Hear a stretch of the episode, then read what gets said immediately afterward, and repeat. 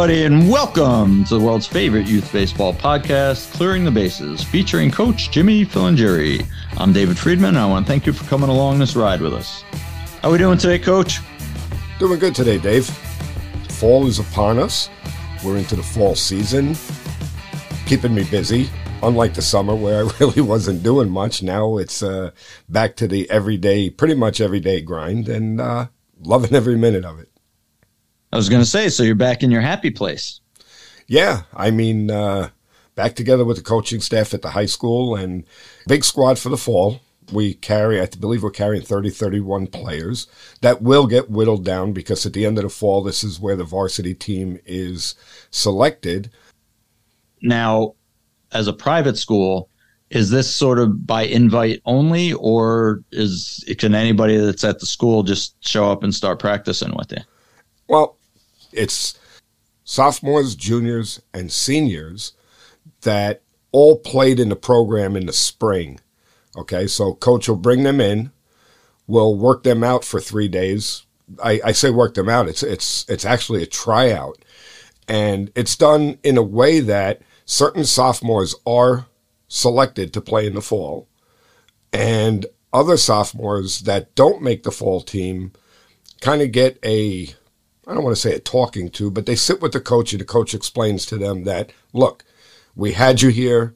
We like what we see. You're definitely going to be on the JV team in the spring. However, we feel that right now you're going to need another year before you're ready for varsity level baseball. All right, so it's it's it is so it is really by invite and just to get to that spot though. Yeah, I mean, I guess it is. It's not open to the whole school. Let's put it put it to you that way. Right. Okay. Okay. Um, you know, for public schools, it's obviously if you want to sign up, you sign up and you come and you do your tryouts and all that. And I don't know how many schools do their tryouts in the fall like that. It's obviously there's there's pluses and minuses to doing some something like that. Just kids that obviously at that age, there's a lot of opportunity for growth and maturity in a short three or four month span.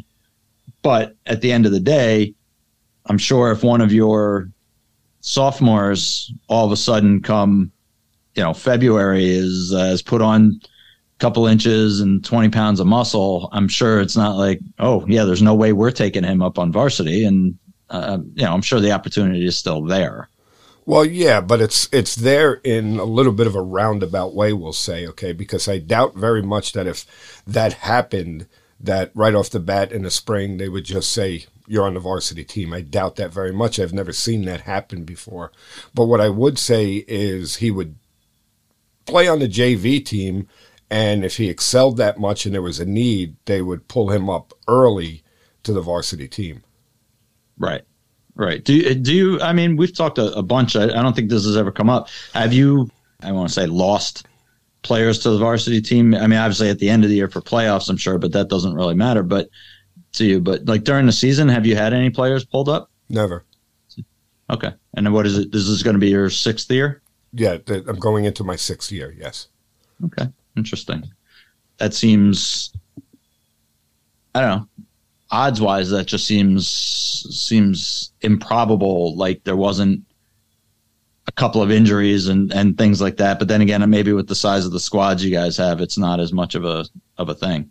Yeah, I mean, and and the, you hit the nail right on the head there. That, that because of the size of the squad, and I can be honest with you, as long as I've been there, I've only known two sophomores ever to be on varsity. There's never, you know, there was one a couple years ago. He's graduated now, and then there's one on now who is a junior so he played varsity last year um, as a sophomore. But again, that's the only two times since I've been in it has actually been a sophomore on varsity. All right, gotcha. And again, uh, the differences between our schools, we also don't have a freshman program. So that's wildly different since our freshmen and sophomores and a couple of juniors all have to feed our JV team, then again, that's that's wildly different. Why our squad is the size it was. If we had a freshman program, then obviously you're talking about a lot more sophomores just being on the one squad than what you know than what you guys have. So, what um, what's your initial reaction? So you've had uh, what two weeks of practices now, I think. So what's your uh, initial thoughts on on the team? Mm. Any let me let me say this. Any any good any real good surprises? Now you didn't see these kids all summer. Anybody that has really uh, knocked your socks off in terms of development this summer? No, not really. I mean, it, it's pretty much is what I thought it would be. And this year is is a little different because I you know, I want to say, and I don't know why this is, but it, it, seems like this is the first year where I'm helping out with the fall where all of those players that are on the field played for me at one time. I think the COVID year kind of screwed everything up where I didn't, you know, I've never been in this situation before. So this is the first time where I actually know what all of the players' uh, pros and cons are. So mm-hmm. I won't say that, no, there, there's nobody that has really where I said, wow, you know, this is different from what I saw in the past. Okay. All right. Interesting. All right. Well, but that's what these uh, that's what these next this next month or two is for, right? Is to seeing that development and see if these kids can make a big jump between what they did last year and and the spring season anyway. So it should all be about development, right? Yeah, and it's definitely definitely is. And you know, some of the interesting things that that I'm noticing. I mean, so kind of to your point, do I see any differences in people? There's there's stuff that I do see that I wasn't able to see in the spring are the kids who played freshmen in the spring who are now sophomores. And that's something that I'm paying close attention to for obvious reasons. And there are some kids on that team that really, I would say at this point, have a shot at making the varsity team. So making that jump from freshman right to varsity. Although I'm looking at it like trying to downplay it and say you don't need him. He's not ready. I want him to play on, on my team, obviously, but hey, if the kid is good enough and he can make varsity, that that's a great thing. Right. Yeah, that becomes a uh, a tough battling that selfishness of uh, I want I want my team to be good. Versus that's the that's kind of the the the danger of being a mid not mid level, but mid kind of mid grade coach between the the freshman and the and the varsity team is obviously you want the varsity team. Everybody wants the varsity team to excel, but hey, you know, let's uh, let's see if we can get some extra W's under our, under our belt as well.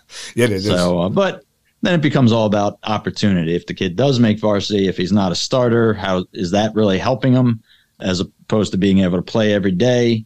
You know, almost never sit if he stays down on the JV. That's that's the age old quandary that we run into. Right.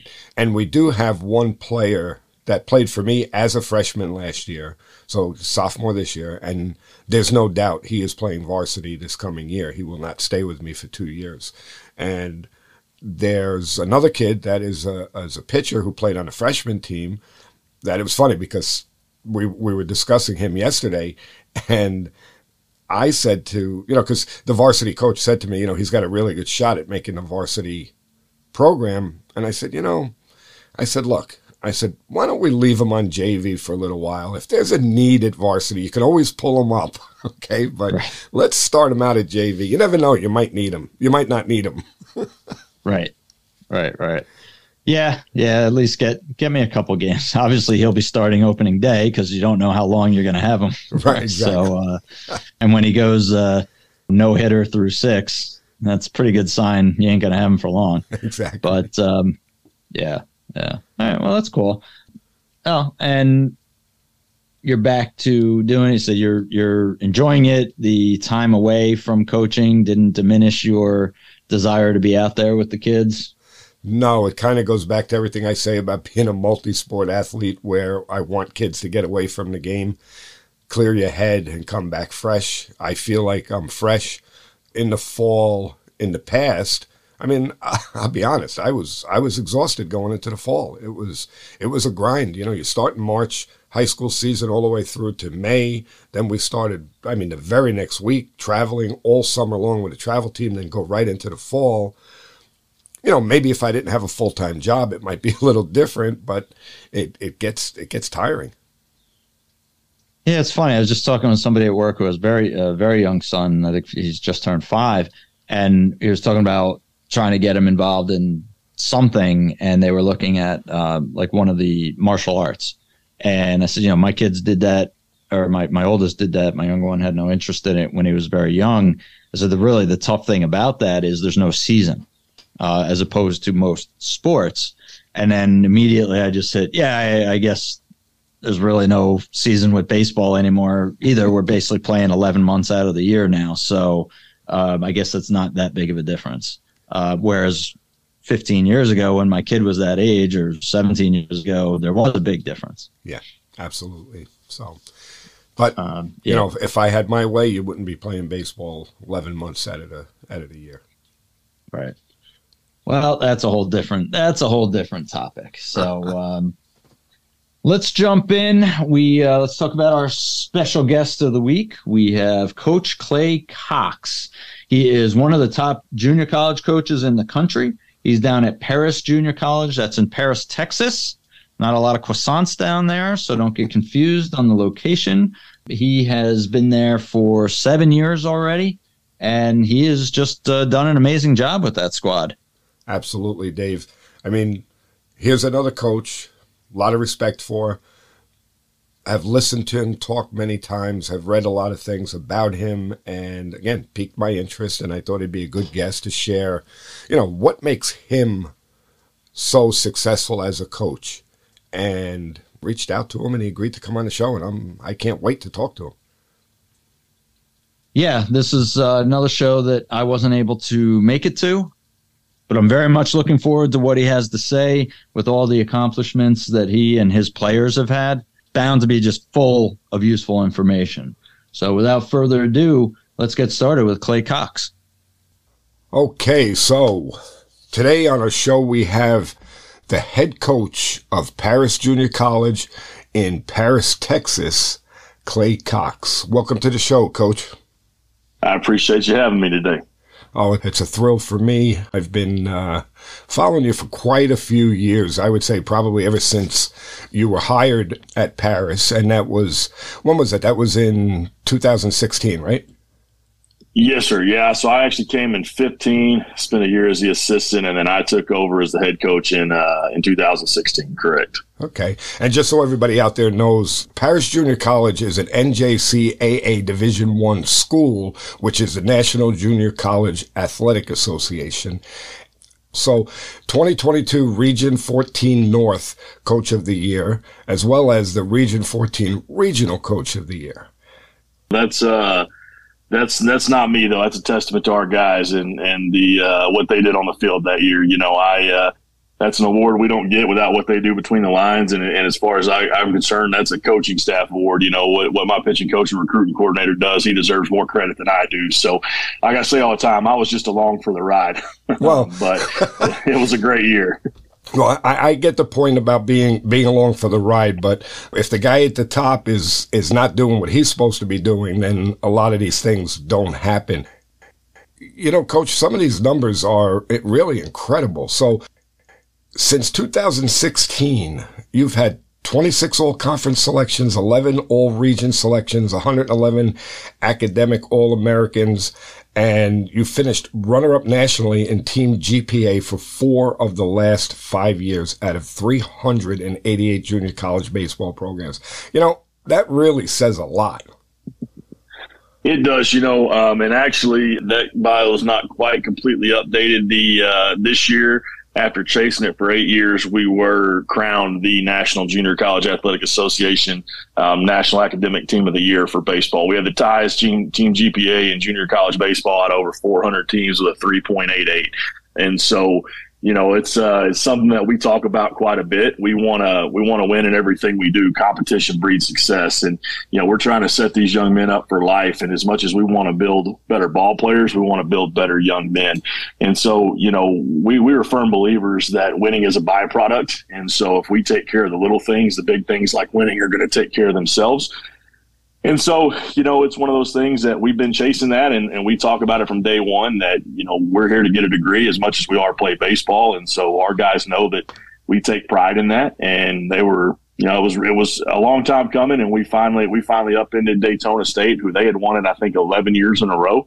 And so it was a good way to top off our year. You know, we finished, uh, we, we won a regional championship this year. We played in a super regional to go to the World Series. We finished the year top 20 in the country in the final NJCAA rankings, and we were the National Academic Team of the Year. So I think it was a, a testament for us to be able to say, hey, you can win on the field and you can be good in the classroom. You don't have to have one or the other. And so that's what we've been trying to prove. And I think we did that this year. Yeah, I think that says a lot because us guys down at the lower levels, we preach this all the time about your academics, how important they are. And in all honesty, what really matters is how you do academically because right off the bat, if you don't do well academically in high school, then you're not going to be able to get into the school that you want to go to to possibly play baseball. So I'm glad that you mentioned that because I want people to understand that yes, academics always has to be first. It does, you know, and we talk about it to all our recruits and all our players that are here that nine times out of 10, if you leave junior college with a 3 0 or better, you're going to get academic money stock, stacked on top of your athletic money. You know, we've got plenty of guys that have gone on to the four year level and and they're on they're on full rides essentially because of their academics and their athletics. You know, and a lot of people will sit there and say, "Ah, well, you, there's no such thing as a full ride at Division One and this and that," and and there may not be athletically very often, but you know, you have ways to to do it in other ways, and and that's one of the things that we we preach is you know that's uh all the money you spend on travel ball, all the money you spend on gear, all those things, you know, it's at least a little bit of return on investment if you'll handle your grades and you can get some academic money on top of the athletic.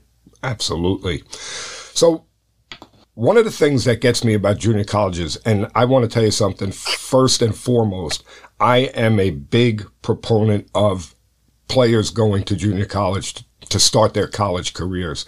But w- one of the things that kind of jumps out at me is that is my situation as a, a JV coach for a high school and a junior college coach's role.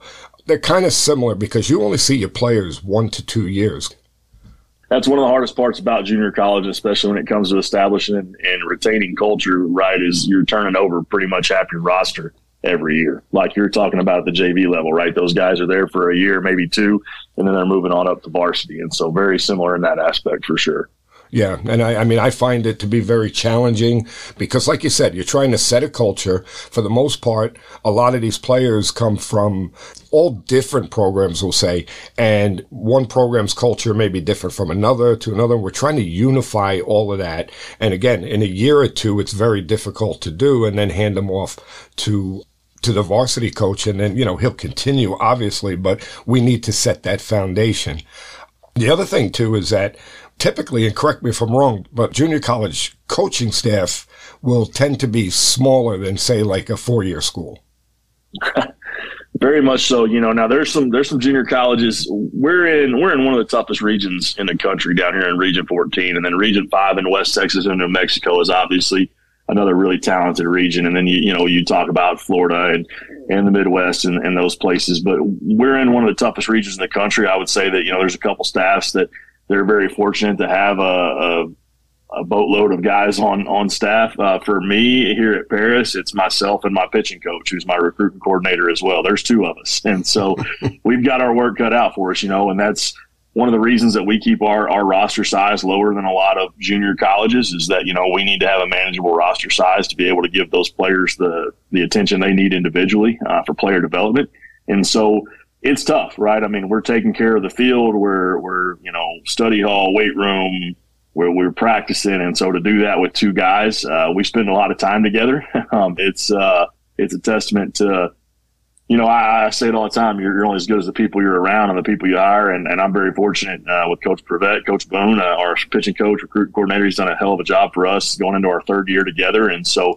but yeah, it's it's a small staff and it's a it's a lot of work. You know, I, I talk about it all the time a lot of people like to say, uh, you know, if you love it, it's not a grind. Junior college is a grind. It's an absolute grind, but you grind because you love it. And that's both on the player side of it and on the coach's side of it.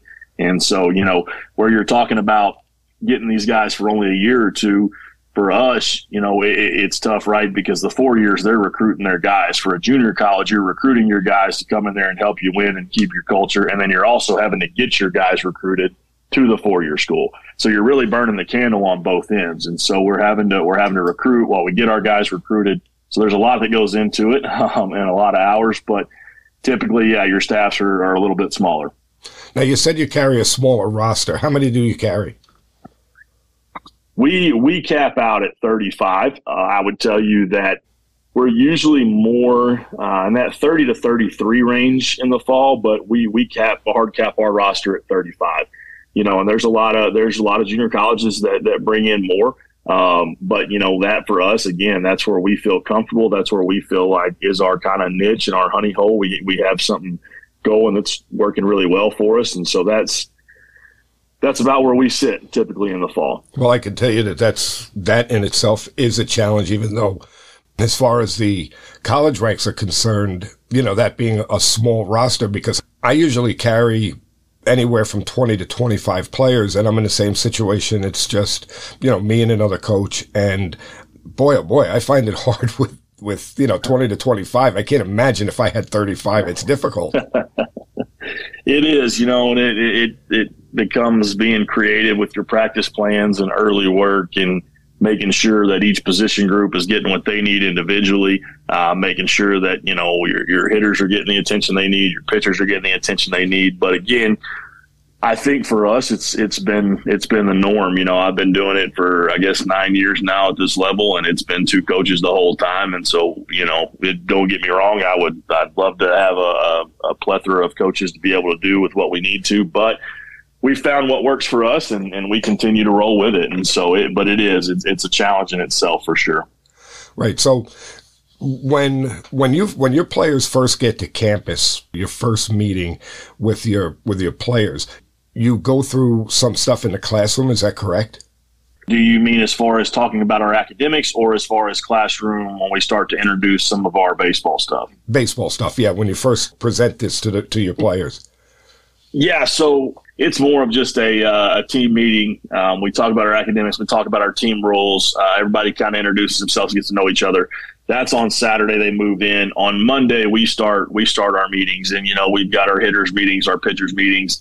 Infield obviously gets a little bit. Uh, they probably sometimes get too much of me. That's kind of my baby, my passion, obviously. Yes. And so they they uh, they get a little bit more. Um, but you know, yeah, we start those right out of the gate. And, and for me, um, we try to introduce a lot of things before we get on the field.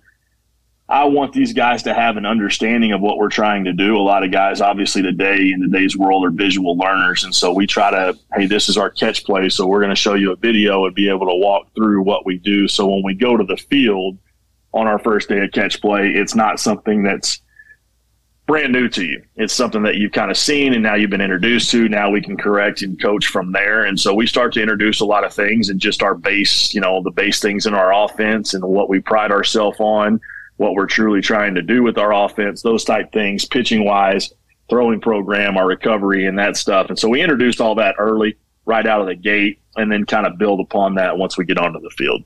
Yeah, so when I first found out that that you did it this way, and I'm sure there's a lot of other coaches that do it this way, but when um, when I read about you doing it, um, it kind of jumped out at me because it's something that I can tell you that moving forward, I'm going to adopt. I love the idea of taking the boys, bring them into classroom. Like you said, go through the throwing program, go through prep step stuff, the drills that we're going to do and show them a video. I love that because we waste a lot of time going out to the field and spending a couple of practices just running through drills and getting the players to understand how to do them correctly.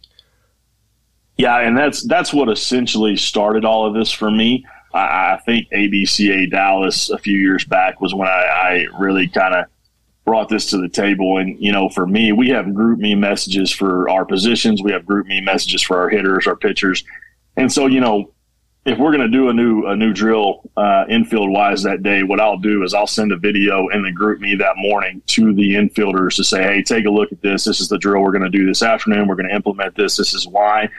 That way they have a chance to go through and visually see the drill. Because, like you're talking about, I think the worst thing we could do.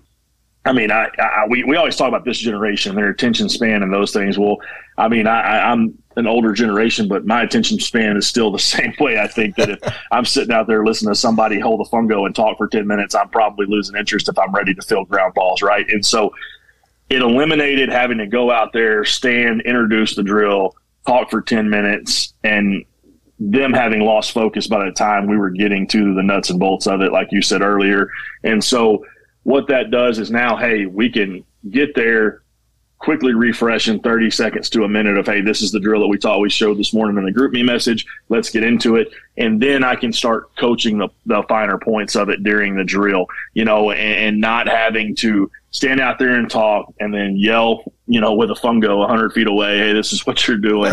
Uh, this is what we should be doing. And so it's it's eliminated a lot of that. It's eliminated a lot of the downtime and practice and those things. When we can implement that, and don't get me wrong, we're not perfect with it, but anytime I can get a hold of something and get it to them um, beforehand, I think it just makes the transition smoother. It makes things run a little better. You know, like that first infield meeting. I mean, we talked about our ball lanes, uh, we talked about our prep step, and we talked about our catch play. You know, and I'm a firm believer in you know prep step is our foundation, right? And if you've got all this money and you're gonna, sorry, I'm getting a little into the infield off topic, but if, if we're going to build, you know, this multi-million dollar mansion, we got to start with a good foundation. We got to start with a good base. And for me, that's our prep step and our pre-pitch routine.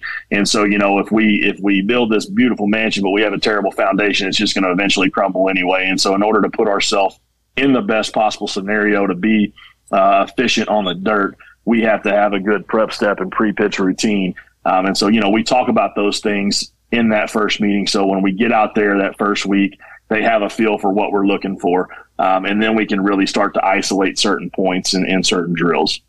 Yeah, no, I, I, don't have a problem with you going into the infield stuff because I, I, I know that that's your baby, so we might as well roll with it. But the one thing that I did want to highlight was when you said you use the GroupMe app to send video to your players. Again, I, I, I love that. I mean, that's fantastic.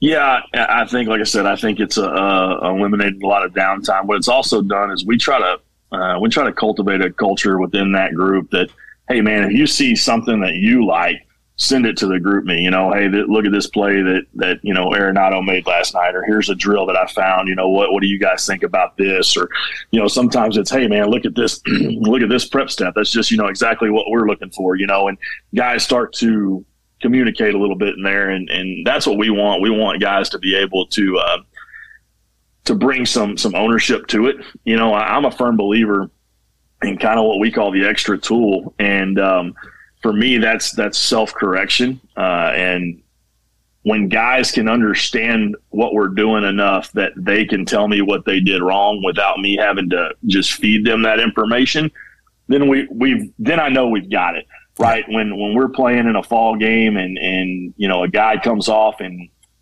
left out. This is two years ago. I can still remember this one. There was a left-handed hitter. He, he capped a, a, slow roller to third. Third baseman fielded it, took a four-step pattern, threw it. It was a plus runner. Bang bang play. Guy was safe. And and after the third out, they come. Defense comes running off, and I get to him before I can even say anything. He said, "I took a I took a four step, and I should have took a two step there." Slap him on the butt and you know tell him to go get a bat. And those are the things that when they when they can realize what they're doing, I you know I don't. I think too many times we just say, "Hey, this is what you did," and they don't necessarily understand. When I like to say, "Hey, do you know what you did there?" and then see if they can give us that answer. Uh, at the same time, you know, sometimes it's we may be wrong you know, you might not see something that they see there on the field. And I, hey, man, why did you do this right here? Well, it was a green runner. He hit the ball, you know, he pulled the ball in the hole here last time. So I did this. I, okay, yeah, you know, I didn't, I didn't, I didn't see that, but you know, maybe you did, or maybe you, you picked up on something that I didn't in that at bat while you were out there on the field. And so, you know, there's plenty of times that guys, guys give me their thought process and I go, Hey, that's a good thought, you know, and I think too many times we, we constrict our players by just telling them what we think or we know and not getting their input, not letting them have ownership in certain things. And, you know, they're not truly learning at that point. If you're giving them all the answers, they're just retaining knowledge. You know, they're not actually learning. And so um, I, I'm a firm believer, and I want these guys to be able to leave here. And, you know, when I can look up, I'm doing my infield chart and somebody's in my way in the dugout and I go, Hey, what was that? And a, and a pitcher looks up and go, Hey, it was a four step two hand. you know, it's like, oh, okay, everybody gets it. yeah, exactly. and so th- those are the things that are fun for me. I'm the same way. Player comes off the field. The first thing I'll say, if, if something went wrong, you know, uh, player come off the field and I'll just look at him and just, okay, but what happened there? Not you did this or you did that or, you know, let's not do this. No. Hey, bud, what happened? You know, he'll, and like you said, if he has a complete understanding of what he was supposed to do, they come right out. Oh, coach, I did this, this, this. Okay, bud, no problem. You know, like you said, let's get him next time. Go get a bat. Very simple. Yeah. Yeah. Absolutely. And that, you know, I don't know that as a young coach I did that, right? You know, I was more of giving them answers and, and you think you you have all the knowledge, but it's as I've grown uh, and grown in the game and, and being a lifelong learner, you you realize, hey man, that's not the answer, or at least in our you know our system, it's not. I want guys to truly learn. And at this level, right, what is our goal? Our goal is to develop players to be able to go play at a high level in four year baseball. Or, you know, we're one of the only junior colleges in the country that put out a draft pick straight out of our institution in the last two drafts. You know, we had a third baseman to go to the Yankees last year, our center fielder drafted by Cleveland this year. And so we're trying to get these guys to those levels. And, and for us, I want them to be prepared to take a job from somebody when they get to that level. And so development doesn't just include, you know, the the skill set of the game. It includes the IQ. It includes the savvy and those things. And so we've got to we've got to make a well-rounded ball player to help them get to where they want to be. I understand completely about being a lifelong learner and the only way I became a, a, better coach was by being a lifelong learner. To this day, I'm, I'm going to be 61 years old and I'm still trying to learn stuff every single day. Yep, absolutely. Let's go to like when you're recruiting. What type of players are you hmm. looking for? It's a great question. We kind of subscribe to the Gary Gilmore Coastal Carolina approach. And, and I heard Coach say this. I think it was maybe at my first ABCA. I think it was Orlando, maybe. You know, obviously, ABCA opens up with a national championship coach. And I, I remember Gary saying, recruit the athlete, build the ball player. Love and that. so we recruit athletes and, and we build ball players. You know, um, we're looking we're looking for what we call it, it's it's hard to to, to give it a a quantitative uh, answer on this, but we're looking for what we call an OKG, our kind of guy. And you know, we had we had been saying that for years. I think Deggs, when he was at Sam, kind of coined that OKG phrase, and we've used it since then. And you know, but we need a guy that's well rounded, right? Obviously, we need a guy that can handle his his business in the classroom. We we've talked about what we what we expect in the classroom. Uh, we want physical athletes. You know, we want guys that are good ball players. We want guys that are uh, well rounded. Now, you know, I know that sounds like a generic coaching answer. So if you want to break it down a little more and go more hitter pitcher, um, honestly, you know, what's made us successful in the last few years since we've really turned the corner um, in about 2020 when this thing started really heading in the right direction, we we really started priding ourselves in our offense on our two strike approach. And, you know, we're looking for guys, you know, I think it's funny. Maybe I'm different than, than a lot of people, but I hear, I, I see on Twitter all the time, well, I've never had a college coach ask me for a player's stats. Well, uh, I am. I need to know. I, I need to know what he's doing against that competition. You know, I mean, I've been around the state of Texas a long time. I, I coached in three out of the four high school regions before making the jump to college baseball, and so I know quite a bit about the high school levels here, and I know what you know, if a guy's at a small school, what he should kind of roughly be hitting if he's potentially a player for us. Same at the bigger schools. You know, obviously it's better competition when you're at a 6A with a bunch of POs that are straight baseball guys. But I do. I, I want to know how many times what, what a guy's strikeout to walk ratio is in high school. You know, if a guy has a, a 25, 25 to 5 strikeout to walk ratio in high school, probably not a guy for our offense. Mm-hmm. You know, we're not looking for guys that hit 250 with with eight or nine bombs. That's not who our offense is. You know, we led the country in triples two years ago. We've been top 10 in stolen bases every year. Uh, we create a high pressure offense. And so we need athletes. Um, we like runners and we like guys that don't strike out. You know, I mean, we got a guy that's got a, a five to 20 strikeout to walk ratio. And, you know, he hit 400 and he's, he's swiping some bags. And we see, hey, man, we go watching and, hey, the contact rate's great. The bat to ball skill's really good that's a guy that can probably play in our offense. We can teach some things, right? Um, and and on the pitching side of things, yeah, you know, everybody talks about 90. Everybody talks about the magic number, and it's a radar gun era and this and that. Um, we had a guy that was 78 to 80 that closed out the regional championship last year, you know, a low three quarter guy. Now, don't get me wrong, we don't have a staff full of those guys, but that guy could really pitch. Well, that's, um, the, that's and, the whole thing. He, I'm, I'm going to interrupt you there for a second because that's something that we try and hammer home at the high school level is I really don't give a crap how hard you throw the damn ball if you can't throw a strike. There's a way to pitch. It's not just reaching back and throwing the ball as hard as you can. Right, and and you know, and and I might get I might get crucified for some of the things I say here when it comes to the pitching by by some of those because you know I know there's a lot of people online. Hey man, you know if you are 78 miles an hour, you're probably not going to throw in college or you're not going to throw at a high level.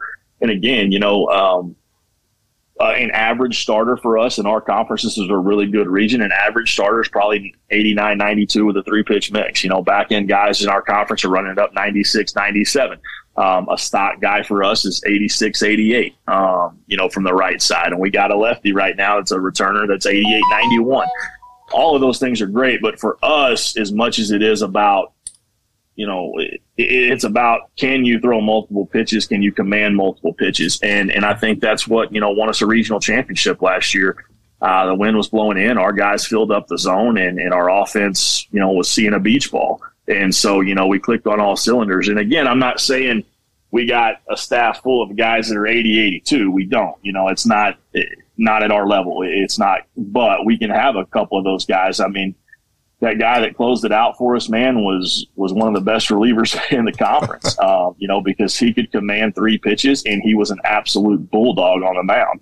And, uh, you know, and then, and going into the ninth inning, the, it was his second time in three days to, to close out a game in that regional tournament. And going into the ninth, he had transferred in from another junior college. And he looked at me and he said, This is what I came here for. I told you this is what we're going to do. And he went out and, and he closed it out. And, you know, um, there's a, a number of different things, but guys like that, you know, we play with here at Paris, we play with a, a blue collar type guy, uh, nose in the dirt nose in the dirt, probably under recruited a lot of the times, chip on the shoulder.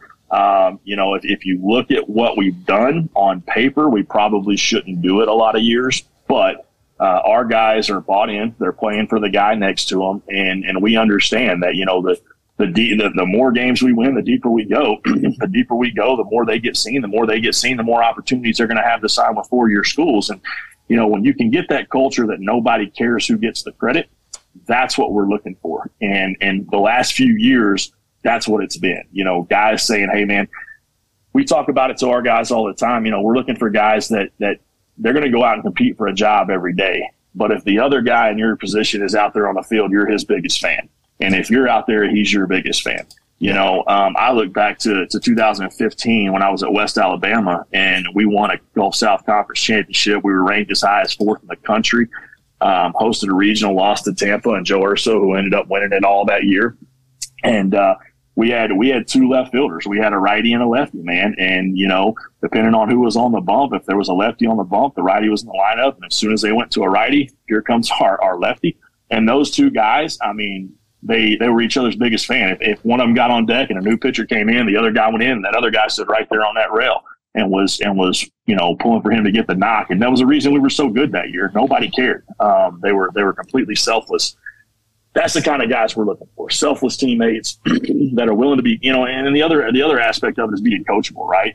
Um, if you got a guy who just thinks they know everything, doesn't want to be coachable, you're not going to make it here. We're going to do everything we can to to make it better. Um, but that's a that's a long answer and probably ran, kind of ran around the question a little bit. But uh, there's a lot of different things we look for, but we're looking for the guys that fit us, and that's the that's the other word right there is fit. You know, we tell guys all the time, don't go chase the biggest offer, don't chase the the biggest name, go find the right fit that you know is home. And and so when we got those guys, you know, and it's been great this first week on campus seeing this group the the energy and the culture already, and just the chemistry has been it's been fun to see. Uh, and it's one of those you feel like, okay, hey, this could be a really special year for us. If this if this kind of chemistry is, is already in the first week, we can hold on to it, then there's going to be a chance that maybe we can do something special again.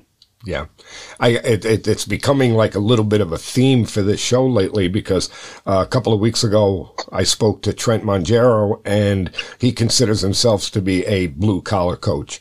You just mentioned that you like that blue collar approach, and I, I think it's important. those guys that are grinders, those guys that are going to fight it out, those guys that are going to get a base hit and think two out of the box instead of just being satisfied with with a single. Those are the guys that we want. Yeah, and that's 100% right. And, and, like I said earlier, and you said grinder, it is, you know, people, a lot of guys think they've played a lot of baseball. Until you get to junior college, you have no idea. Uh, we're playing 25 to 30 games in the fall. We're playing a 56 game regular season schedule plus postseason in the spring. Uh, most of our guys are going out and playing another 40 to 60 games in the summer. You know, on top of that, like I said earlier, you've got weights, you've got study hall, you've got yoga, you've got um, classes. And so all of those things, you have to be able to grind. It is not for the faint of heart. Um, you know, when we get here in August, they really don't get a break until early November. You know, we'll give them the weekends off in the off season after we've lifted all week. But August, September, October, there's really not any downtime. I mean, we're going six to seven days a week. We're playing 16 to 18 inning games twice a week, and those are you know, a lot of time there there's four people in the stands. There's no scoreboard. It's inning one through eighteen. We don't drag it in between. I mean, we just roll. And so, you know, it's seven hours of just baseball. And in Texas in September, it's hundred degrees. And so, you know, it, it makes for it makes for long days. But you know, that's what we talk to these guys about is that's the things that we look back and we go through the fall and in the fall here will probably be one of the toughest things you do both physically and mentally in your life but for us, when we can look back in the spring and the dog days of it, and we're chasing a conference championship in April and say, hey, you know, these guys can bond together and say, look, we got through the fall. We made it through all of that. This is nothing. We can do this. And so, uh, you know, that's that's what we're chasing. Right. And, and, and, you would know this better than most because you were a high school coach and worked your way through high school up to becoming a college coach. But you would, you would understand this that, you know, the biggest jump in baseball is from high school to college because it's such a different environment. Yeah. I mean, it is, right? I mean, the amount of hours that are put in, being away from home for the first time, um, you know, you're battling the homesickness, you're battling trying to really manage your time. You don't have somebody over your shoulder 24 7 going, Hey, you got to be here. Hey, you got to do this. Mom's not waking you up and cooking your breakfast. It's a, it's a huge adjustment. And, and that's what, you know, that can make or break some guys. You know, uh, sometimes, you know, you, you find guys just, it's not, it's not for them, but it's, it's a major jump. And, and I think just in, uh, in time, the the time that you have to devote. Obviously, um, this is now somewhat of a job. You're here to get a degree. You know, we talk about all the time. You know, Paris is a town of 25,000 people. I think it's a great sized town. I mean, I didn't get a stoplight in my hometown until I was in college. Um, when I was at the University of West Alabama, I was 35 minutes from the nearest Walmart. We've got a Walmart here, so I feel like I'm in the big city.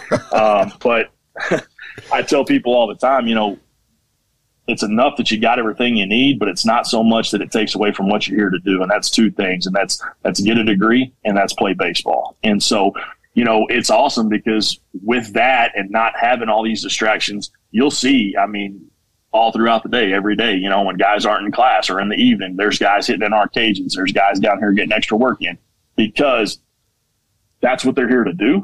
And now they're filling their free time with that. You know, I mean, we have, I mean, 27 out of, I was doing the math the other day, 27 out of 32 of our guys got a, a gym membership to a certain gym in town the other day. And those guys are going and getting an extra lift in every single day, right? And they're going together. And again, that's the chemistry. That's the, that's the camaraderie. They're doing all these things together. They're putting in the work. You know, we, we talk about it all the time that if you're doing the bare minimum, you're going to get the bare minimum. And, and you at this point, you talk about the jump from high school to college in college, you know, you are directly responsible for your career at that point. If you want to continue to play, if you want to get a starting spot and you want to stay on a roster, it's up to you. You know, there's no more just a good arm, you know, at, at the high school level, it's 86, 88. A lot of times can get away with a fastball and a good breaking ball, right? And they can strike out 90% of the lineup. But now you get up here and every hitter was the four hole in their, in their, on their team. Every hitter was all district, all state you better find a third pitch to go with it if you want to get through some lineups. And so there's a lot of things that go into it, but that jump from from high school to college is is definitely a uh, there's a huge gap. Right now, you had just mentioned something about putting the time in. And we, we, we had a guest on maybe a couple of months ago. His name is Eric Holtz. And this is a line that I um, I've stolen from him. It's mine now, where he said there is no way that you could put in fifty percent of anything and expect to get hundred percent out. That's great. I might steal that as well.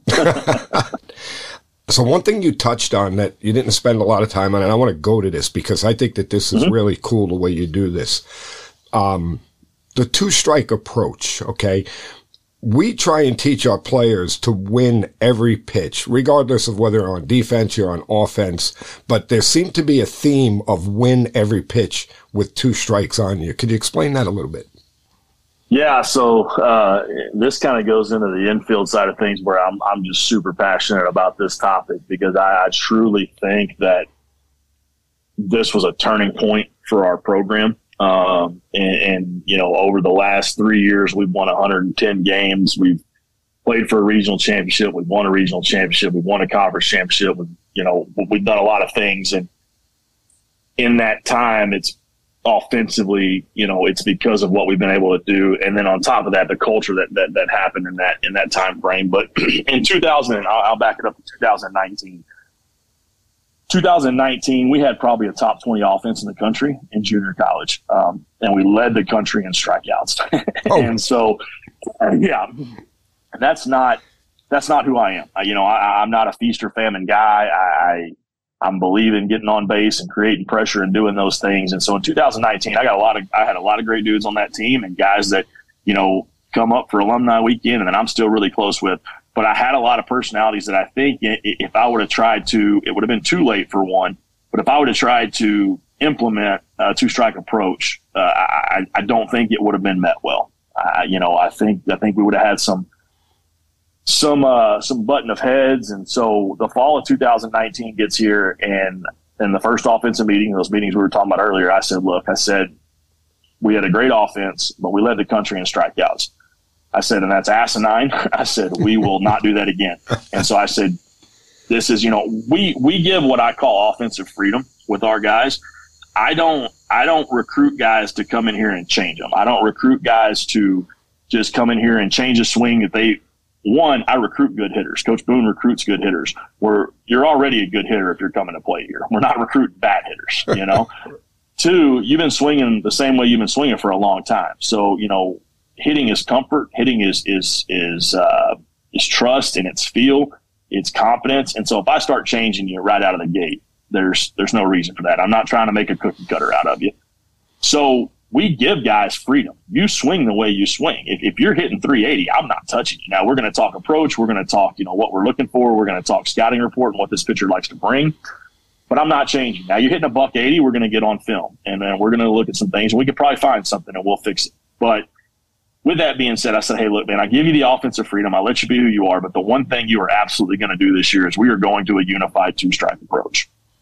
I talked to uh, Cheese over at Mississippi State. They had just come off the Natty, I believe, and, and uh, or played in Omaha that year. I don't remember which year it was, but um, you know, one of my players had brought up, hey, you see, you know, Mississippi State giving the chest pound to, to the third base coach, and so I call in and we talk about it.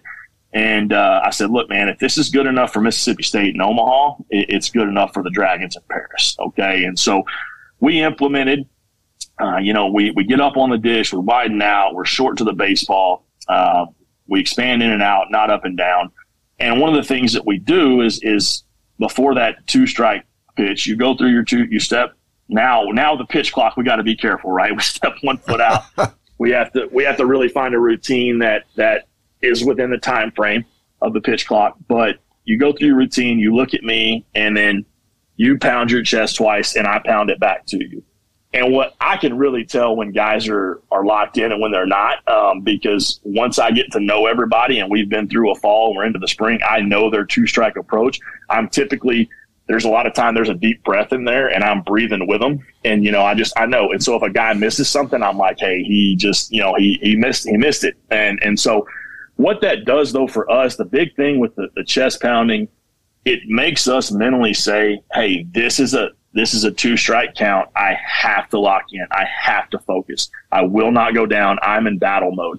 Instead of just stepping in the box like it's another pitch. because our goal as an offense is is to get pitch count up. That's what we talk about. We want to chase that starter before the fifth, all right, and then we want to get to the bullpen. And the deeper we get in the bullpen, the better off we are, especially in a three game series. And so our goal is to get the pitch count up. So we have a chart and there's more ways to win than there is to lose in our two strike battle. But a foul ball, that's a win for us in a two strike count because now you've got to throw another pitch. All right. A walk, a hit by pitch, an error, right? We talk about it all the time. I would rather you with two strikes roll over a weak ground ball to shortstop than to go down looking or swinging. At least now they have to field the ball, they have to throw the ball, they have to catch the ball. And we have forced them to have to do something. We put the pressure on those guys we got a lot of guys that can run, and guys know it. You know, our, our center fielder. I mean, the amount of drags and, and and you know infield singles he could get. You know, that just got drafted by Cleveland. I mean, they knew, hey, if this ball's on the ground in the infield, we better we better get rid of it. And so we we truly talk about the pressure that we can put on guys. And so every pitch that we win is another pitch that that guy has to throw. And so in 2021, when we won the conference, we had the fewest strikeouts per ABs in the country. Um, I think we were at like four, four and a half a game. This year, we were at five to five and a half, which was a little higher than one, and we want to be below five, but it was still really, really good, right? Yep. When we're talking about in 2019, we were looking at like 10 to 11 a game. Wow. And so, you know, every time we put a ball in play, that's a chance that that defense has to mess something up. And so we are all about creating pressure. We're a high octane offense, and we're gonna we're gonna force you to make plays. And so that two strike approach. The other thing we do is we force you to to get off the knob at least an inch. I like you to go even more. Obviously, the barrel control, but I force you to get off at least an inch. That's so great. What that, what happened? Yeah, go ahead. No, I was just going to say that's great because that's not taught anymore. Go ahead. Right, yo, know, and and so what happens is is the first couple weeks you'll see guys thinking they're doing it, and then you watch them sliding down to the knob, and you know you're hey man, get off the knob, do this. They they don't necessarily fight it; it's just not comfortable. What happens is once they buy in and they really start seeing the success of it, and it's great because our sophomores come back and they're like, hey man, this works. Like you know, I didn't. I'm not. One of the things that that I love is you know I talk to a lot of guys in the SEC, the Big 12 coaches that, that one of the things they'll tell you, and, and people don't realize this, hey man, the first report that our, our analytics guys pull are walk to strikeout ratio. And so we want to see if a guy's getting on base. Mm-hmm. And, you know, if he's swinging and missing 50 times a year, he better be hitting 20 pumps. Um, you know, and so a lot of people don't realize that, that that walk to strikeout ratio is huge. And we get that comment a lot from Division One coaches. They go down our roster and they go, "Man, you guys, your walk to strikeout is great." I mean, we had a one to one as a team in, in 2021, which is phenomenal. Um, and so, you know, we, we focus on all of those things. And, and what happens is guys kind of, it's uncomfortable at first. Once they start buying in, they realize, hey, man, this is a huge asset to me. They realize you know, finally they, will they'll run one out of the yard in a two strike approach and go, oh, I didn't lose the power that I thought I was going to lose here. I still put a good swing on it. I got my, you know, I got a good pitch that he made a mistake on.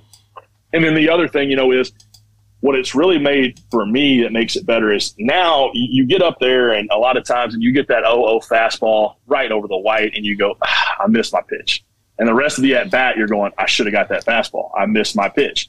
Now what happens is I'm as comfortable in a two strike count as I am 0 So if I miss that pitch, I go, huh, oh, well, I'll get another one. I'll get another one. I'm as good with two strikes as I am 0 And so it, it, just allows you a comfort level to say, hey, man, I'm, I'm good. I'm good with two strikes. I mean, we had a young man named Sam Creed on that 20 and 21 team um, that hit lead off a scrappy little lefty. I mean, he wore he wore garden gloves as his batting gloves, and he would choke up three, you know, halfway up the handle. And man, he'd lead off a game and, and the first at bat of game, he fouls off, you know, 10 pitches and it's a 14, 15 pitch at bat. And then he walks and you're like, Hey man, uh, he just used an innings worth of that guy's pitches yeah. in the lead off at bat.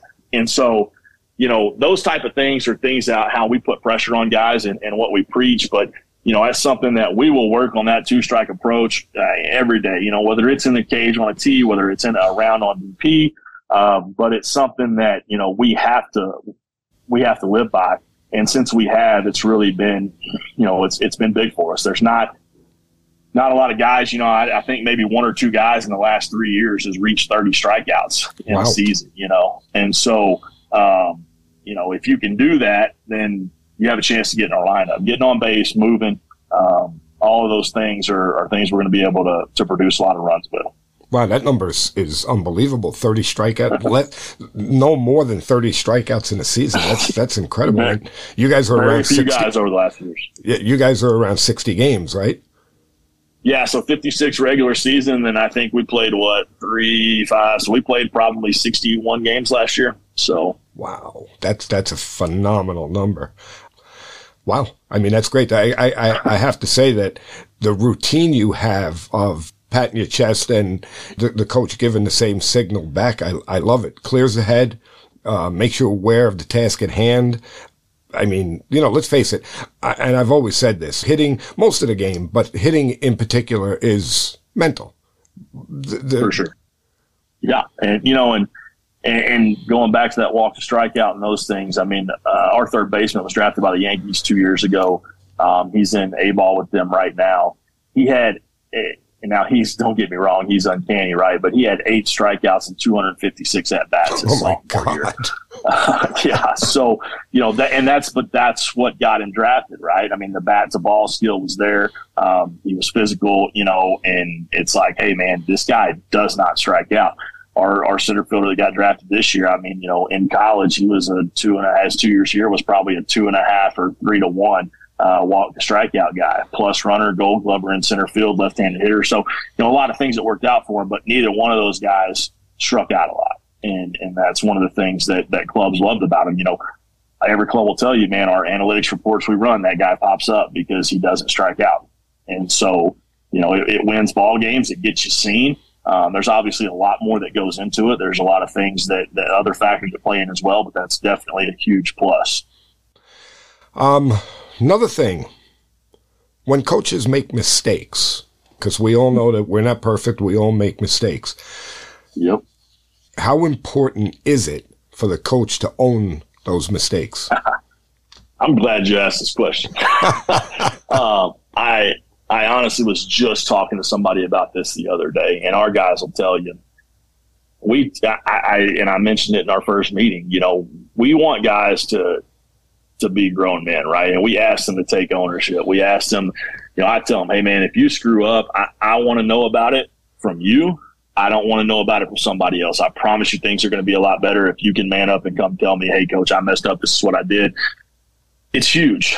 I, I think it shows some vulnerability. I think it shows that that you trust them. I think that they understand the human aspect of it, and they go, okay, hey man, if coach is willing to do that, you're asking these guys to do it. you got to do it. You know, I, I happened to me last year, right? I think. Uh, uh, runner coming in a third, and I got a little lazy. Um, I didn't I didn't get big and you know right there, right there, right there, and he rounds the bag. We get thrown out at home. Um, came in the clubhouse afterwards. I said, "Hey man, I, I screwed that one up." I said, I, I, I got caught at the ball. I didn't get big. I, I got lazy right there in that situation, and I cost us a run." I said, "That's on me."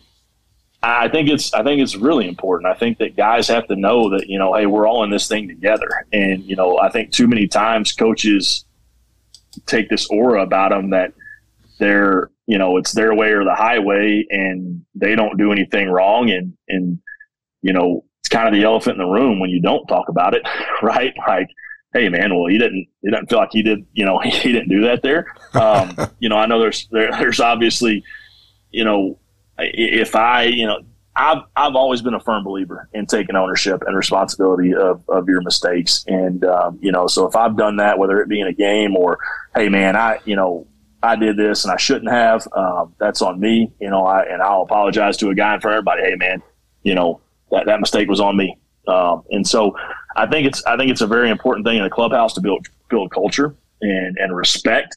I think that they know when you're willing to own yours that there's there's another level of respect there.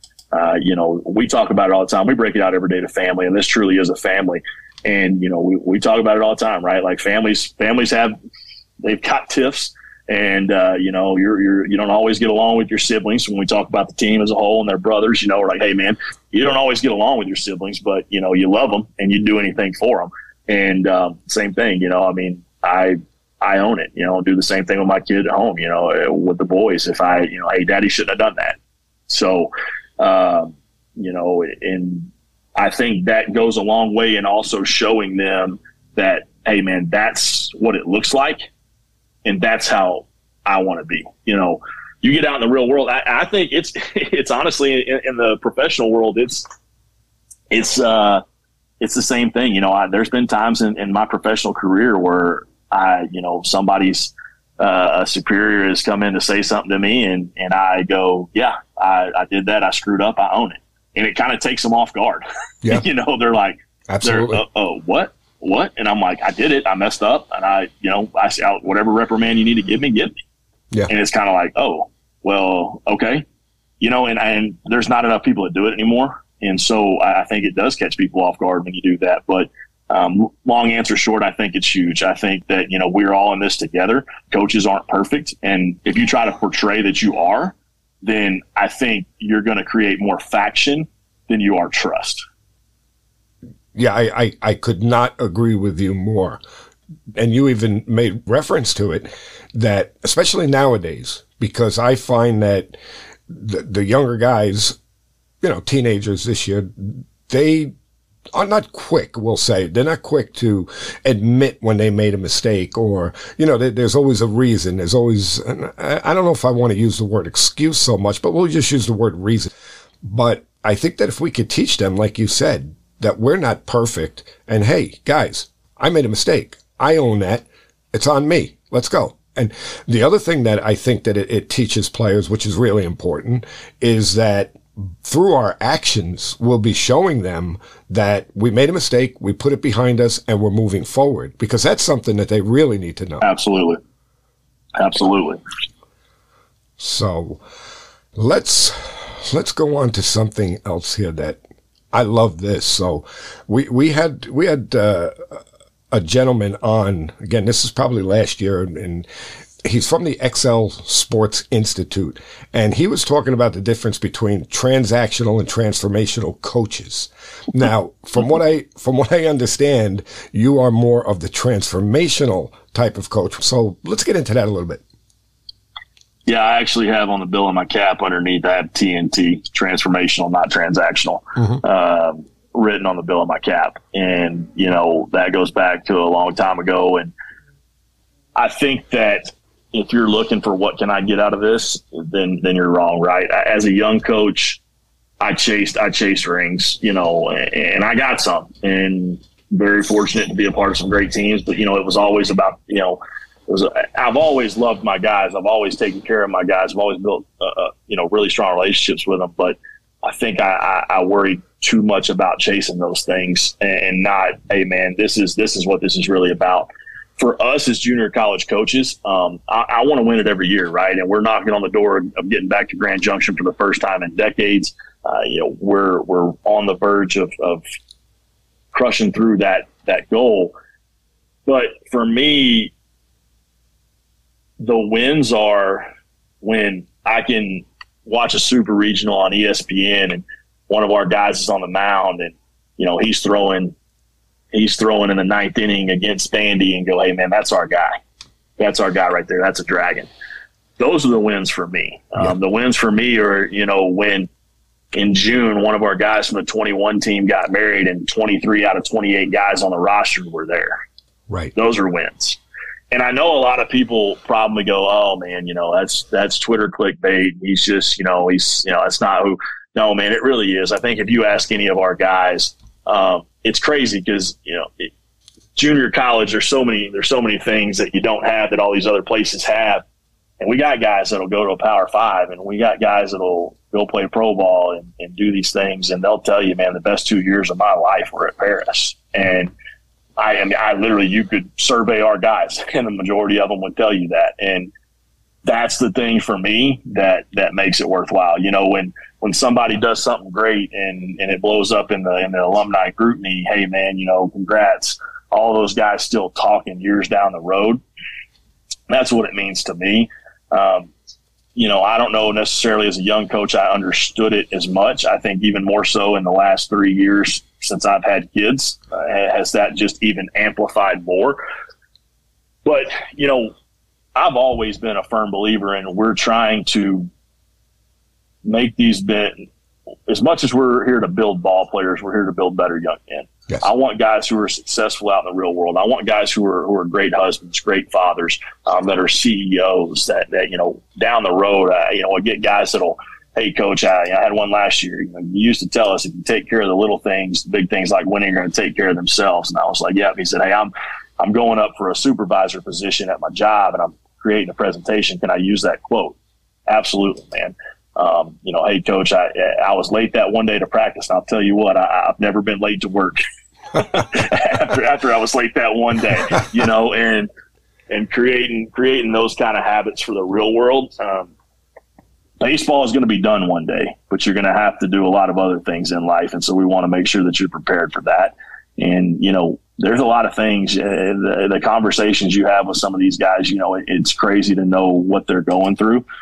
Um, and, and, I'm fortunate enough that you know most guys feel the comfort level and know that we have an open door that if they need to come talk about something, they can talk about it. And um, some of the some of the things that you know guys are going through that you know you just you never know. And and I think sometimes we you know we look at guys and we go, man, what what's his problem, man? What's going on? Like and you just kind of you know you don't want to put it off and it's like hey man you know sometimes just going over there and putting your arm around them hey man you all right today what's going on sometimes that's all it takes today, man. It's it's just been a tough day. This is what's going on. Well, hey, man, we're here for you. You know, let's let's you know if you need to go do this, and we're a firm believer, you know, in taking care of family always comes first. So if a guy comes up, man, hey, you know, this or that's going on, we're gonna, you know, we're gonna let you go take care of your family stuff. Baseball is always going to be here when you get back.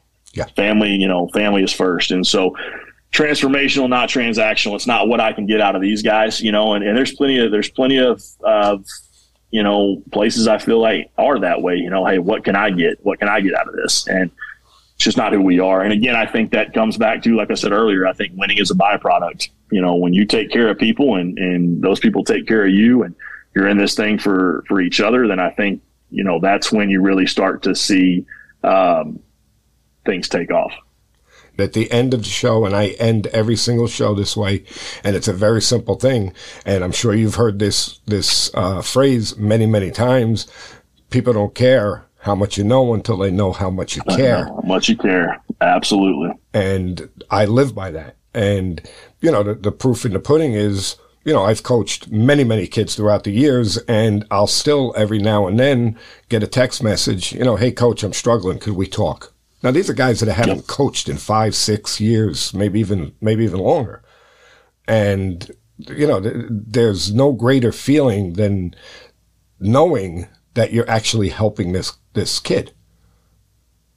No, that's that's the truth, and um, you know knowing that they trust you enough to to reach out to you in those situations, um, you know, feels like hey, we we did something right when they were here. And so, you know, and I, will be honest with you, not not everybody gets it. Um, we are, you know, this is a very tough place to to succeed. It's very, like I said, the fall is very hard. It's a grind, uh, and, and sometimes it's not for people, and so maybe they don't see what it truly is. But when you get to the end of the year with that 30 guys, and you know, we talk about it every year when we leave after the postseason's over, no matter if we have a, a, reunion down the road or one of those teams inducted into the Hall of Fame, somebody's not going to be able to make it, whether it be a family issue or kids or whatever's going on. So we're getting ready to leave that clubhouse the last time. It's it's hey, this is the last time we will all ever be together, and uh, it really just kind of sinks in, you know. And, and the last few years, we break it out that last time, and nobody leaves for two or three hours. They just sit here, you know, and it's like, man, um, you know, I mean, 2020, right when COVID hit, was a hard one. Uh, we had to get off. We we were on our way to a game. We turned the bus around. We came back.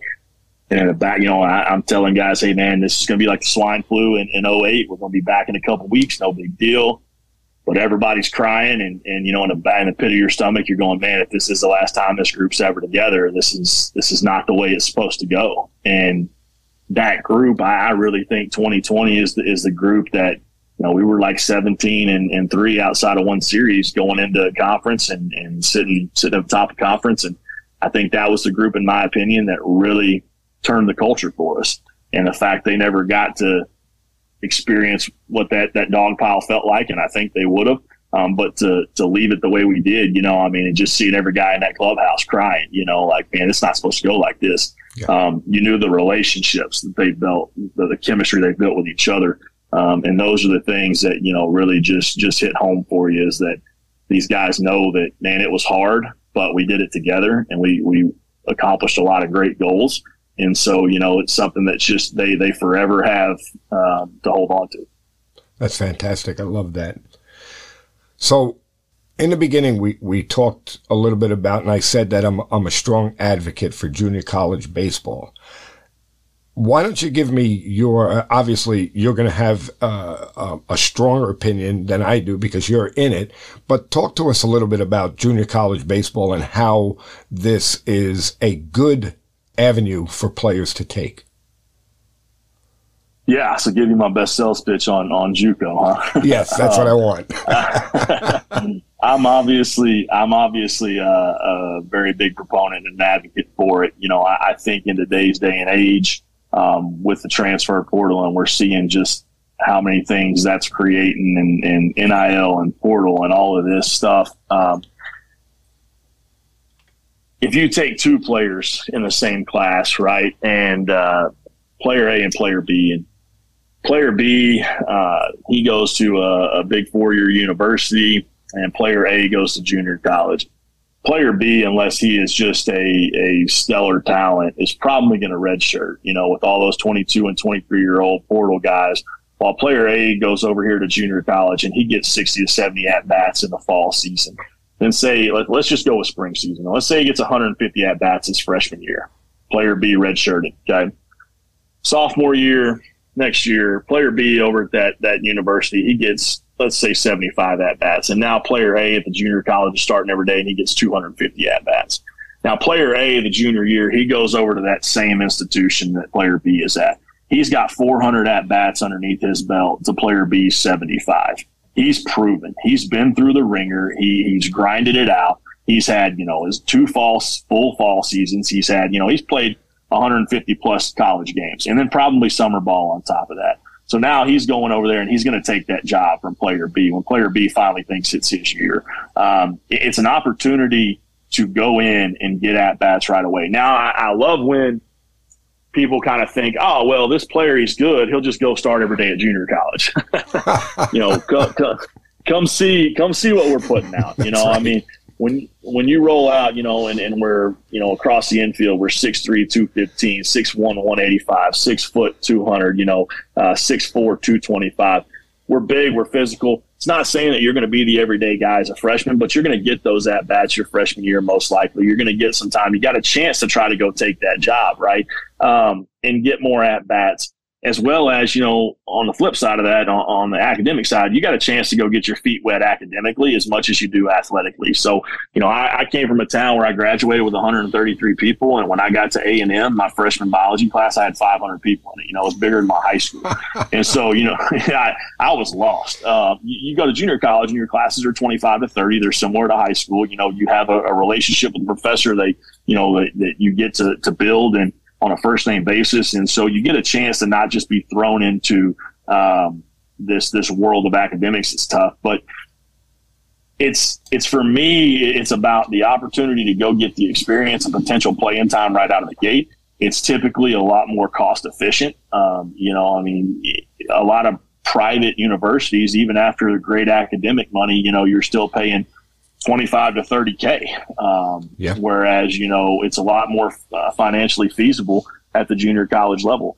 Uh, it, it, lets you uh, stay draft eligible every year. You know, if you're a potential pro prospect, you're going to be draft eligible both years you come out of junior college. And so I think it's a, it's a, it's a, it's an avenue that people they don't they a lot of times there's a skewed perspective on like i said oh i'll just go to junior college and, and i'll play every day. Well that's not the case but you have a chance to go in there and, and compete for a job against 18 to 20 year olds where you know going in there against those 22 and 23 year olds that have been in a system for four to five years you're probably not going to have as much success with.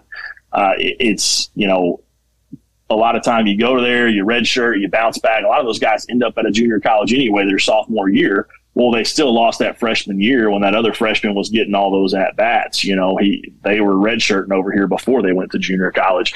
Um, it's an opportunity to. I think I think you appreciate things more when you go the junior college route. You know, I, I tell guys all the time, I'm not a used car salesman.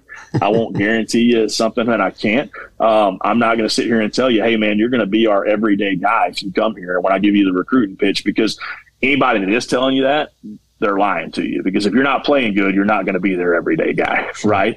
But, you know, for us, I'll guarantee you two things. One, you're going to be tougher because it's going to be a grind, like we've talked about plenty throughout this this episode. And then two, you're going to learn to appreciate things more. When you've rode, you know, two deep on a bus, sleeping four to a hotel, eating PB and J's, and now you get to that big time university and you're flying on a charter jet to a super regional, eating a steak dinner, and you got you know student managers taping your back grip on for you. Um, you know, you are thankful for those things because of where you came from and you respect them. And, you know, for us, the guys that want to play pro ball and, and have the opportunity to do so, um, everybody thinks pro ball sexy. It's not really sexy until you get into the higher ranks. You know, you're getting up into double A and triple A. A lot of times rookie ball is, is, you know, it's, uh, it's, it's a lot like junior college, you know. The now there, I'll say this: in the last few years, things have gotten a lot better. yeah. You know, there's a lot of there's a lot of teams that have built apartments at their complex, and things are, are moving in the right direction finally at that level. But you've been through that grind. You know, I had a player call me last year and say, "Hey, you know, you always told us that." Uh, you know, pro ball was going to be like junior college all over again. I'm I'm sleeping five guys to a one uh, one room apartment. He's like, you know, these other guys are are moaning and crying. He goes, I feel like I'm back at Hatcher Hall. He goes, now don't get me wrong. I want to get to double A as soon as I can, but this is no big deal for me, you know? So it kind of gives you an, a, you know, an opportunity to get adjusted to what that pro ball lifestyle maybe by like a little bit. Um, more so than that guy who went to the the SEC school for four years and all he's ever known is is that life. You know, it's almost a step back a lot of times. Um, but I just I just think there's so many uh, benefits to the, to the junior college level that that people may not realize, uh, and they may not realize the talent level. You know, I mean, if you look at it, um, you know, in our eight years, 100% of our sophomores have graduated with an associate's degree. 100% of our sophomores have had offers to play four-year baseball, and almost 85% of those have gone on to play Division One baseball. And so, you know, a lot of times at the junior college level, you're really playing against Division One talent. You know, maybe it's a guy that just lacks one tool. You know, or hey, man, he's he's really speedy, he's got a good glove, but you know, he just doesn't hit for average enough right now. Or you know, hey, he's got to get a little better defensively. Um, but a lot of the times, you're playing against you know that that caliber of talent at the junior college level. And you know, for us, we want guys that they have bigger and, and I say it this way we understand that Paris Junior College is a stopping point. I don't want guys that just want to play two more years of baseball. We want guys that have bigger goals and aspirations.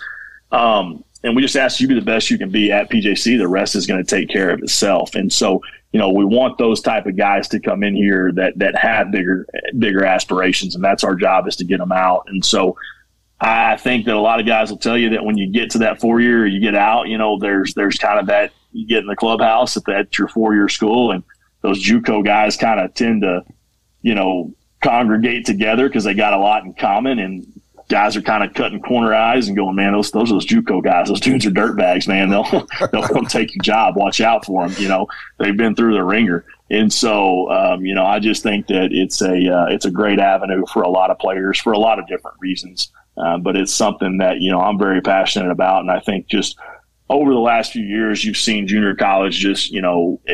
Advance even further with social media and the coverage of, you know, there's so many now outlets that are covering junior college on a consistent basis, and there's so much more information out there about it, more so than there used to be of, hey man, the only reason you go to junior college is because you don't have good grades or or you're trying to get drafted. You know, it's kind of what it used to be on the stigma of it, but it's not so much anymore. It's uh, there's a lot of talent at this level spread across the country.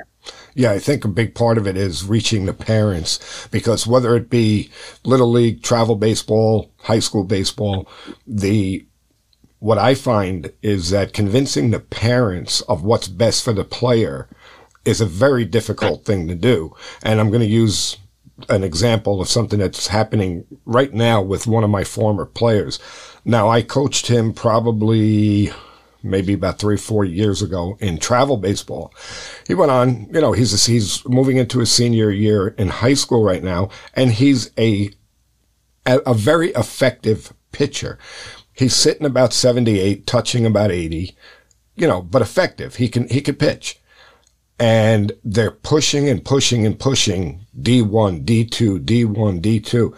And I keep telling his dad, no, let's send him to a junior college. Let him hone his skills there. He's going to get bigger, stronger, faster. And then if he wants to go on and play at these other levels, then he can. And I got to tell you, Clay, it is so hard to conv- convince a parent that that's a good road to go down. Yeah, it is, and I think I think a big part of it too, um, with a lot of a lot of kids and players these days is being honest with yourself about the level that you're capable of playing at. You know, everybody wants to go play Division One ball, right? Everybody wants to go play pro baseball, but if that's where you're at velocity wise, knowing, hey, that's probably not going to be an option, right? And so finding somewhere that you can go develop and then seeing what your options can be later. Um, and, and there is, I mean, you know, there's, there's, plenty of times that you know even at our level i mean guys will call us about a guy and, and we go watch we're like hey man like you know come watch us play and see what we're putting on the field you know and, and know what we're capable of, of, of doing with guys but I think I think yeah, you know, it's it's great when you get families in that go, hey, we're we're we're all about the JUCO route. Like we've seen his travel ball buddies or his high school buddies go to the Division One and then get cut right before you know because all these portal guys or they get dropped in December and that's not what we want to do. We want to go play. We want to play every day. You know, we want to try to be an everyday guy at junior college and then go play at that that four year. And so to see that, you know, that uh, thought process is, is always nice because a lot of times it really is like you're talking about it. It's it's convincing them, and, and a lot of times you know with us. It's, it tends to be, you know, an high academic guy. And right. Sometimes it's like, Hey man, guy's got a 35 ACT. Like, Hey bud, you probably shouldn't go junior college. You know, I mean that I'd love to have you, but you know, you're going to get this money over here at this school, um, with, with that ACT. And so it's being honest with them there as well. But, you know, we, uh, I think that, you gotta you gotta realize where you're capable of going to and what you're capable, what level you're capable of playing at, uh, and then trying to see what what could be next. Well, that that all comes down to something that I believe in, where as a coach I would consider myself to be brutally honest. So I will tell a parent, you're being unrealistic. He is not a right. X level player. He fits here, and right. Like you said, to convince him of that, well, that's a different story. But I'm going to tell you how it is, and then you do what you want with it. And that's pretty much what it comes down to. Definitely. So, but I got to tell you, Coach, this was a great conversation. I could probably keep going with you for another two hours, but I know you probably I, got. I've enjoyed it. Yeah, I, I, know you've probably got things to do. So I'm, I'm assuming that you'll be in Dallas in January, right? I, I will, yes, sir. Yeah, I mean, it's I like right in the backyard. Looking forward to it. yeah, it's an hour and a half down the road, so we'll we'll definitely be there. Well, I'll definitely seek you out when we get there and come and say hello. And I really, really appreciate you coming on. I know that your time is valuable, and this has been great. Why don't you just give a little bit about uh, contact information? So if people want to contact you, maybe they're interested in Paris Junior College. Oh, wait a minute, I have another question. Yeah. Paris Junior College. Where do you get your players from? I mean, do you, do you have like dorms and stuff where you could take players from different parts of the country or, or are they just pretty much local guys? Yeah, no, it's a great question, right? So a, a large majority of our roster is all across the state of Texas, right? I mean, uh, there, there's a, a very high level of talent uh, throughout the state, and and so a large majority of our roster comes from Texas, but you know, every year we've got a handful of out of state guys. Um, you know, we've got, we've had guys from, from Washington to California to um, the East Coast to Puerto Rico, Dominican Republic. Uh, you know, we've had guys from kind of all over, and so you know, we we try to go find the best players um, and and the best fit for us. And so that's an out of state guy. It's an out of state guy. You know, we obviously try to recruit uh, Texas as heavily as we can because there's just such a you know, there's so, the talent. There's so many talented players in the state, but we do we do get out of state as well. We have dorms. Uh, all our all our guys live on campus. Um, you know, and, and, it's a nice junior college campus. You get everywhere you want to go in five minutes. I think the dorms for us is a big part of why we have the chemistry we do because those guys are together all the time. You know, they live together in the dorm. They they go to classes together. They eat together in a calf. And so I think that's a big piece of our chemistry is being able to have on campus housing and, and all our guys being on one wing of the dorm together. But yeah, we recruit from all over. You know, uh, we're, we're looking for the best players and the best fit for us. That means it's a guy from out of state. It's a guy from out of state. Um, you know, but I'd tell you probably usually about 90 to 95% of our roster is from Texas. And then we go pick the guys that we, we like from, from other states and, and bring those guys in as well. That's great to know because, uh, again, if we get players here in New York, which I know is a far long, is, is, is a very far distance, it would be, it would be nice to send them down to you. Absolutely, absolutely. Weather's a lot warmer down here. I can tell you that. Oh my God! it gets it gets play a little bit more probably. I I could tell you our our spring seasons here are absolutely brutal. No doubt. You know, that's uh, a lot of times uh, those those Division ones up north will pay a lot more for a kid from the South. You know, whether it be junior college or, or high school, because they're getting to play year round. It's great competition down here, and so they know that those guys, you know, typically have a lot more experience and and have been playing, you know, longer seasons throughout sure. the years. So yeah, yeah. So okay, so let's let, let's run through your your contact information, and then I'll let you go enjoy your family for the rest of the day.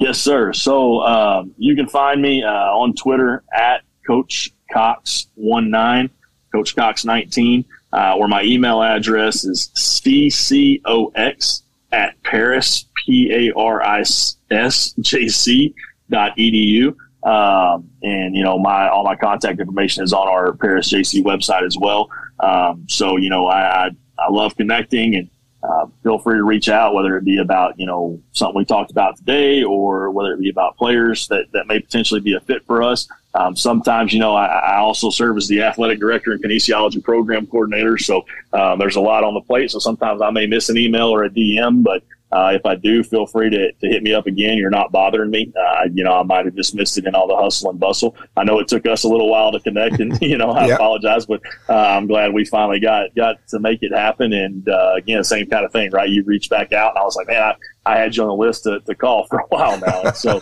uh, you know, I'm, I'm glad we were able to do that. But yeah, you know, feel free to reach out, whether it be uh, you want to just talk some shop or, or you potentially have some players for us. We would we would love to connect.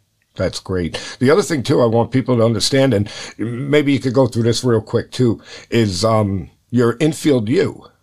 We didn't touch on. Yes.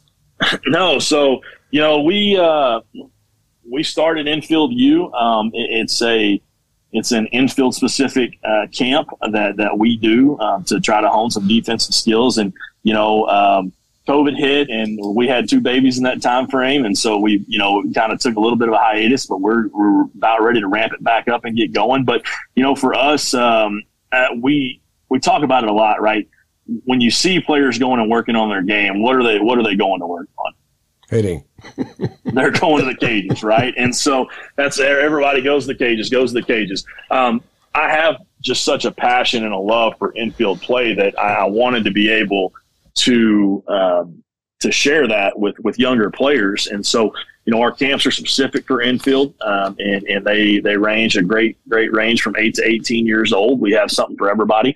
Uh, but you know, for me, it's awesome when we go host these camps and you see how many players want to come out and work on their their defensive skills. You know, and and I think that especially when you start talking about you know premier positions like shortstop right? You you got to be able to defend it. And and so we want to be able to help that. A lot of the things that we do at the camp are things that you can take away and do on your own you know a lot of drills and and and progressions that you can work you know with a buddy or with a mom or dad or by yourself with a wall. And so there's a lot of things we do that you know you can you can take and, and do those things. And um, you know we've got a lot of great videos and, and some things that we're hopefully trying to put together um, to, to make it even more uh, accessible and, and and more of a, a benefit for, for those that, that want to be involved. And so yeah we're um, that's at infield u on twitter. We're we're looking to ramp those camps back up and, and get excited for that and, and helping guys you know get better defensively. Yeah, so I encourage everybody out there to look that up, infieldu.com, and that'll be something that I'm sure will help you. So, coach, I can't thank you enough this has been a pleasure. And, you know, I, like I said, I, I look forward to seeing you in Dallas, say hello, shake hands, and maybe talk a little bit more. Absolutely. I'm looking forward to it. And I can't thank you enough for having me. Uh, it's, it's been great. You know, uh, could talk shop all day long. And so this is, you know, I thought you had some great questions and some that I haven't had before. And so uh, it's been fun sharing. And, and I look forward to getting to see you in Dallas and uh, talk some more. Great. The pleasure was all mine. Take care, coach, and uh, enjoy the rest of the day. You too. Thank you. Bye now. So, all right. That was our conversation with Clay Cox. What'd you think, coach?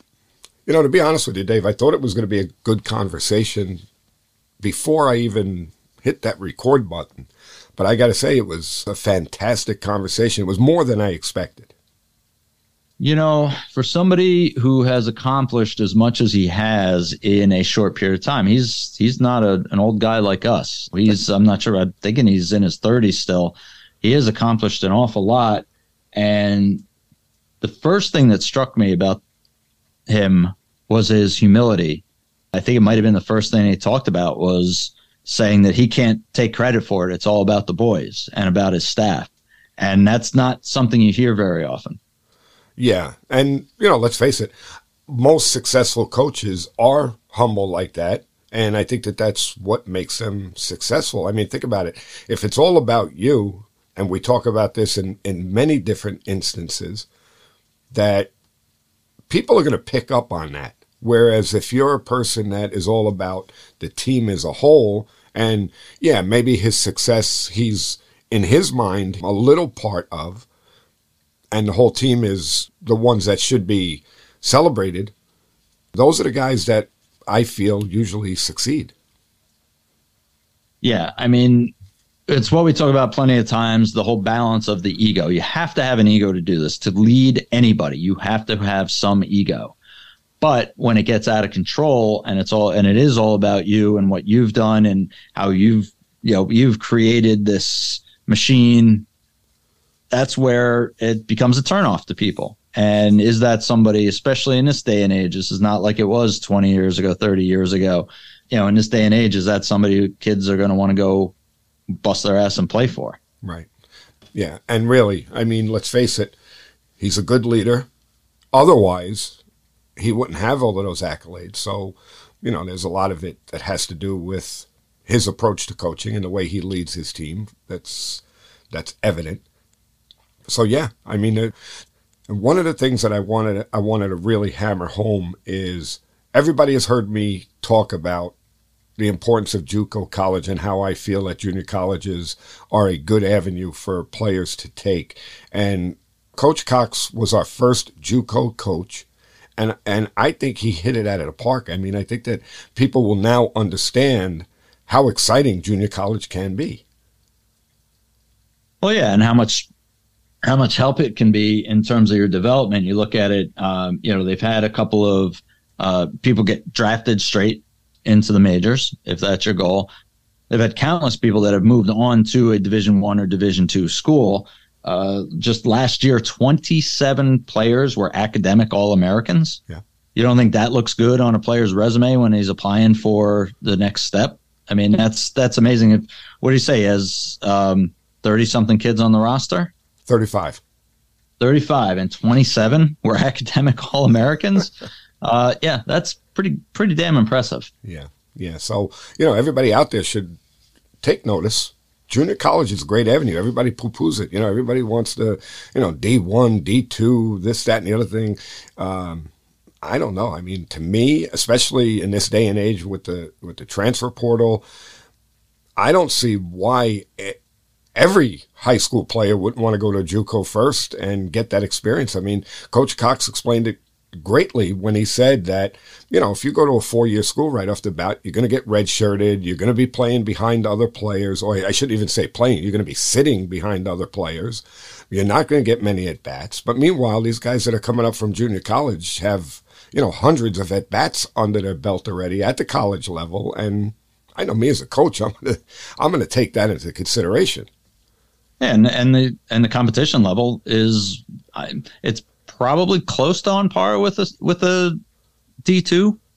Uh, you know, with the, with an average D two school, if not if not better. I mean, you do have the age thing, but at that level, uh, it's probably not as big of a deal.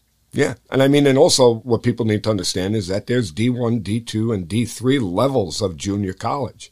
So in in the, in the case of Paris Junior College, they're a D1 junior college program. They play in a very tough conference. And what better place to, to get exposure and get experience? Right. And like you said, when we talk about experience, there is nothing to replicate live reps. Right. Absolutely. Yeah.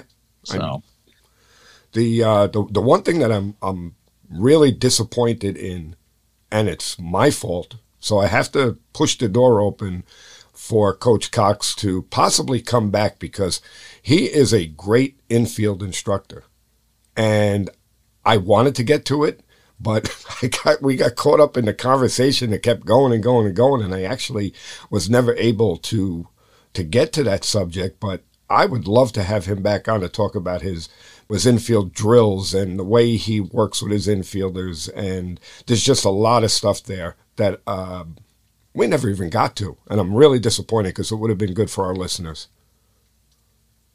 Well, yeah, and that's that's a different type of direction. It's one of those things where there is just, I, I guess, not infinite, but Oh yeah, there's there's an infinite amount of things that you can talk to with an experienced coach like that. So you can't cram it all into an hour. As you see, you got had trouble getting to uh, even close to that point on this one. So uh, definitely a candidate to have back, and uh, would certainly look forward to doing that. You know, one of the things that you guys did talk about was in terms of effort, and you talked about, uh, you know, if you don't put in 100% effort, how would you expect to get 100% results? And that's something that obviously I believe in. We want everybody to have positive mental attitude at all time, PMA, 100% effort at all times, and good things will happen. Now, I could tell you were itching to say something during your talk with him as you kind of skated around it a few times. But go ahead and give us your final thoughts there, coach. well, actually, I don't know if I skated around it. I think I actually said it at one point.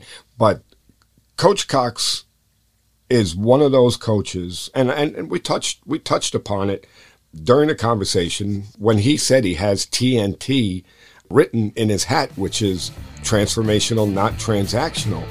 So, what better sign is there from a coach to tell you that he understands? People don't care how much you know until they know how much you care. Thanks, everyone, and we'll see you on the next one.